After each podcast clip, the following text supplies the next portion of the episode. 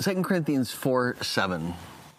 The Apostle Paul writes this Now we have this treasure in clay jars, so that this extraordinary power may be from God, not from us.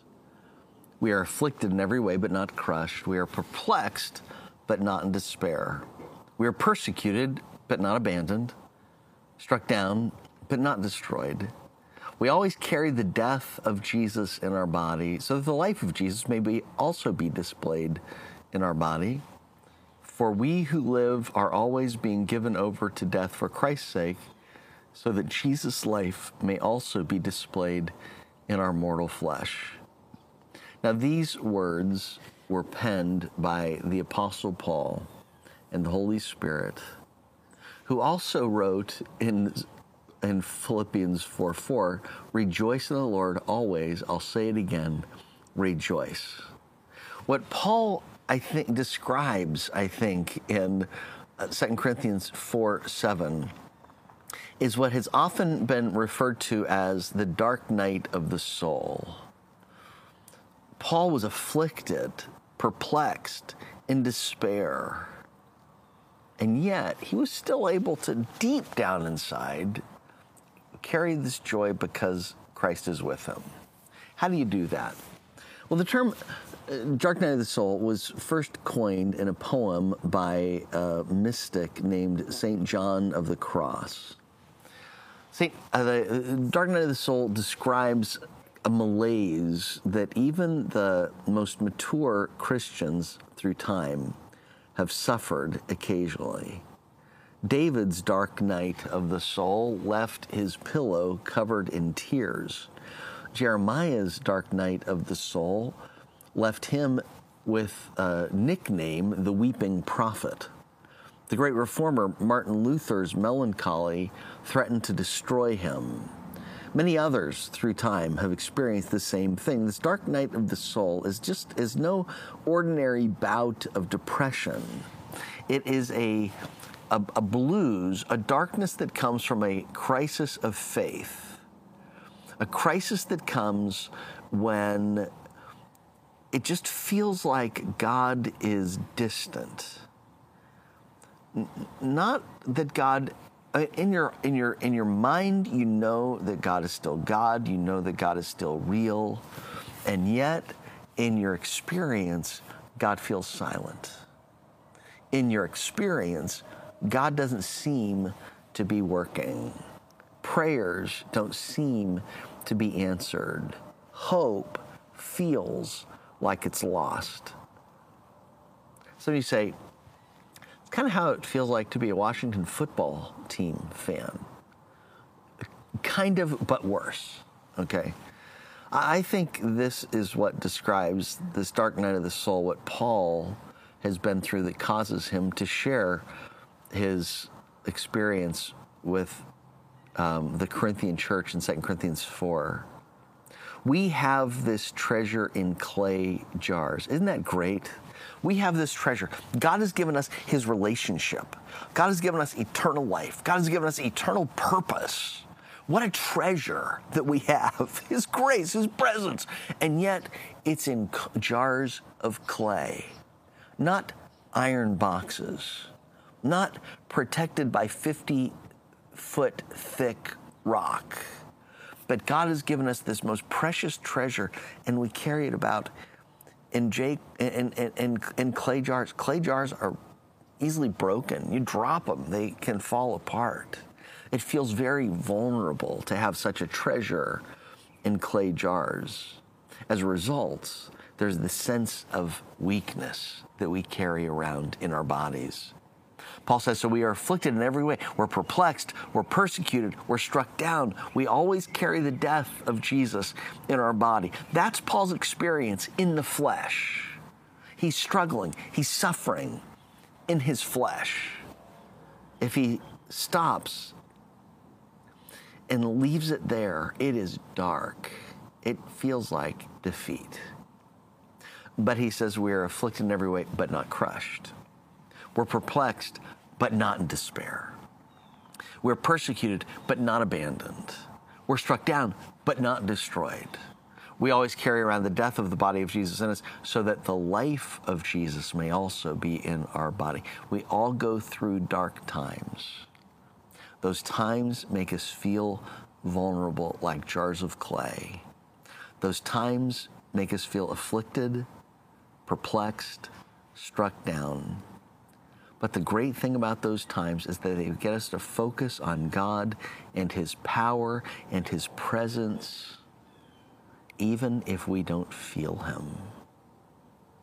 They get us to focus on the reality of God and to take seriously His promises and get our eyes off of our focus of our jars of clay, our vulnerabilities, our cracks, our brokenness. They force us then to find strength in Him. By the way, I've been telling people recently when you share Jesus, you don't sell Jesus. We don't sell, hey, you buy Jesus and He gives you all this stuff. He gives you eternal life. He gives you eternal joy. He gives you peace and purpose and hope and future and forgiveness of sins. All of that is true. But part of the reason we don't sell Jesus, what we sell is we, we don't sell what Jesus gives us. We sell, but we, we don't sell Jesus at all, but we teach people Jesus is Lord. Jesus has overcome this world. You walk with Jesus. What do you get? You get that He is your good shepherd. He is with you always. No promise that life is going to be easy. No promise that He's always going to feel close. No promise that you won't be perplexed. No promise that that people that you love won't die. No promise that relationships that you care for won't fall apart. No promise that everything that you do will work.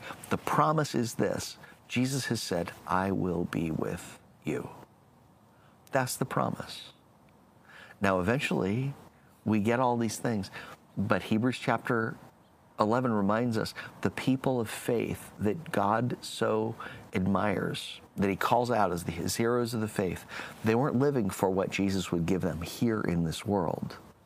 They were just living for Jesus, trusting that this world was not their home these jars of clay were not their eternal reality, but there's a home in heaven that is secure, and the treasure is laid up there and cannot be taken away.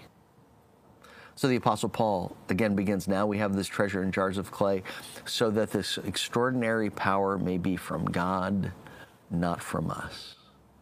God gives us his treasure in jars of clay so we don't look and think, oh, I'm really impressed with my jar. I have a lot of security in my jar. We look and say, oh, my security is in the presence of God. No matter how weak the jar may seem and feel. Then, when you go through your dark nights of the soul, you will not focus on the fragile nature of your jar of clay, but you will turn to God so that this extraordinary power may be from God, not from us. So when we experience, so when we go through that time, we learn I don't trust in myself and my feelings and what I see. I trust in the one whom I have not seen, but I know loves me and gave his life for me. The year was 1527 one of the most trying years in the life of the great reformer Martin Luther. April 22nd, 1527, Martin Luther was preaching in Wittenberg when he became dizzy and fainted. Over the next several months, his sickness became debilitating. A darkness settled over him. It had been 10 years since he had posted his 95 Theses his 95 questions, discussion points on the Wittenberg door to challenge the church, to challenge other church leaders to think and to dialogue with him. He just wanted to help the church, but instead he found himself in a battle with the church. And since the church and the state were commingled at that point, he was also in a battle with the state. See, the state had made laws that you have to believe certain things, do certain things, or else you can get executed, you can get punished. Kind of like what's happening in the United States today. If you don't go along with the secular religion that's owned by the state, now there's some who want to punish you for that, or parents for that, or, or whatever. And so he, at times, he found himself at odds not only with the church and the state, but even with other reformers. The state wants to execute him. And if it hadn't been for some powerful friends who protected him, he wouldn't be alive. He would have gone the way of, of, uh, of, of, John, uh, of, of Wycliffe and, and Huss. Well, 10 years later, he's now broken and beaten.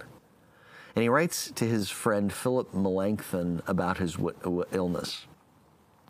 Um, Martin Luther writes, I spend more than a week, I spend more than a week in death and hell.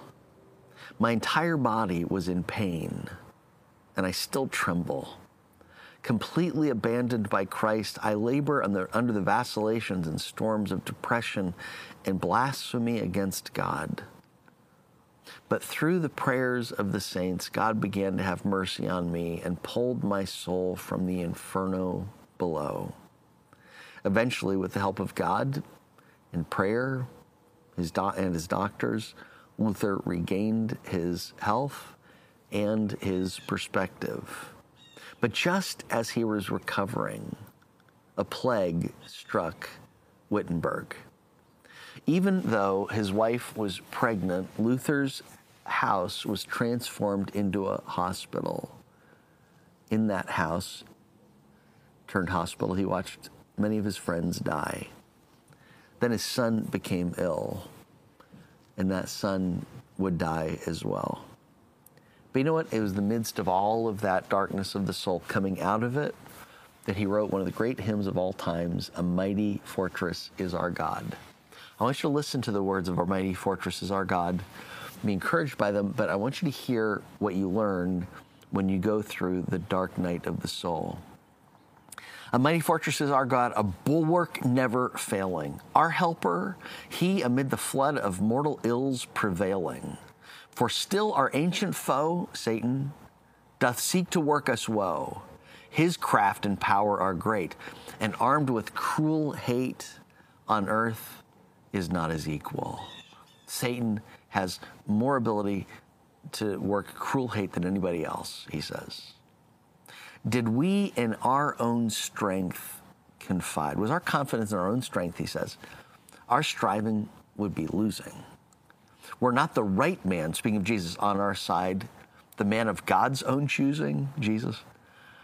Dost ask who that may be? Christ Jesus. It is he. Lord Sabaoth, his name, from age to age to say the same. And he must win the battle.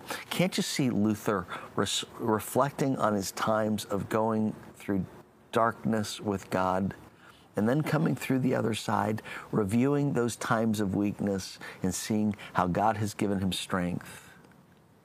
And then he writes, as he continues, and though this world with devils filled would, should threaten to undo us, we will not fear, for God hath willed his truth to triumph through us.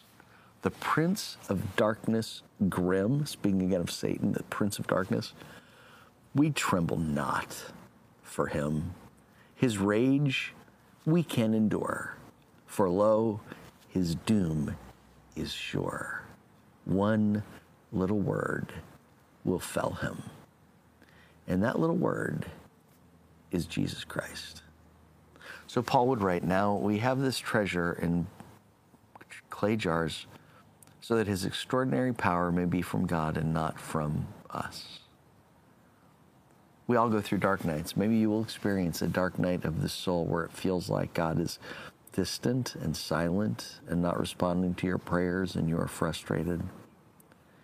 Well, when the devil wants to undo you, remember we need not fear, for God has willed his truth to triumph through us. Be encouraged. Heavenly Father, we thank you that you allow us to go through these times that forge our faith to help us know that you are God, to help us not depend on what you give us, but to depend on you and your character. I thank you, Lord, for the people that you have allowed to go through dark nights and the real struggles that they've had and the real discouragement that they've had so that we realize that we, when we go through those times, we're not alone, we're in good company, but we can also see how you brought them through, and so you'll bring us through as well. So I pray for anyone right now who may be experiencing those times where they're feeling perplexed and even abandoned, that they would know that you are there and you will win. Through Christ we pray. Amen. If you found this encouraging, maybe you know somebody who will find it encouraging or needs to hear it as well. Let me encourage you to share this with somebody today, and maybe God will use it.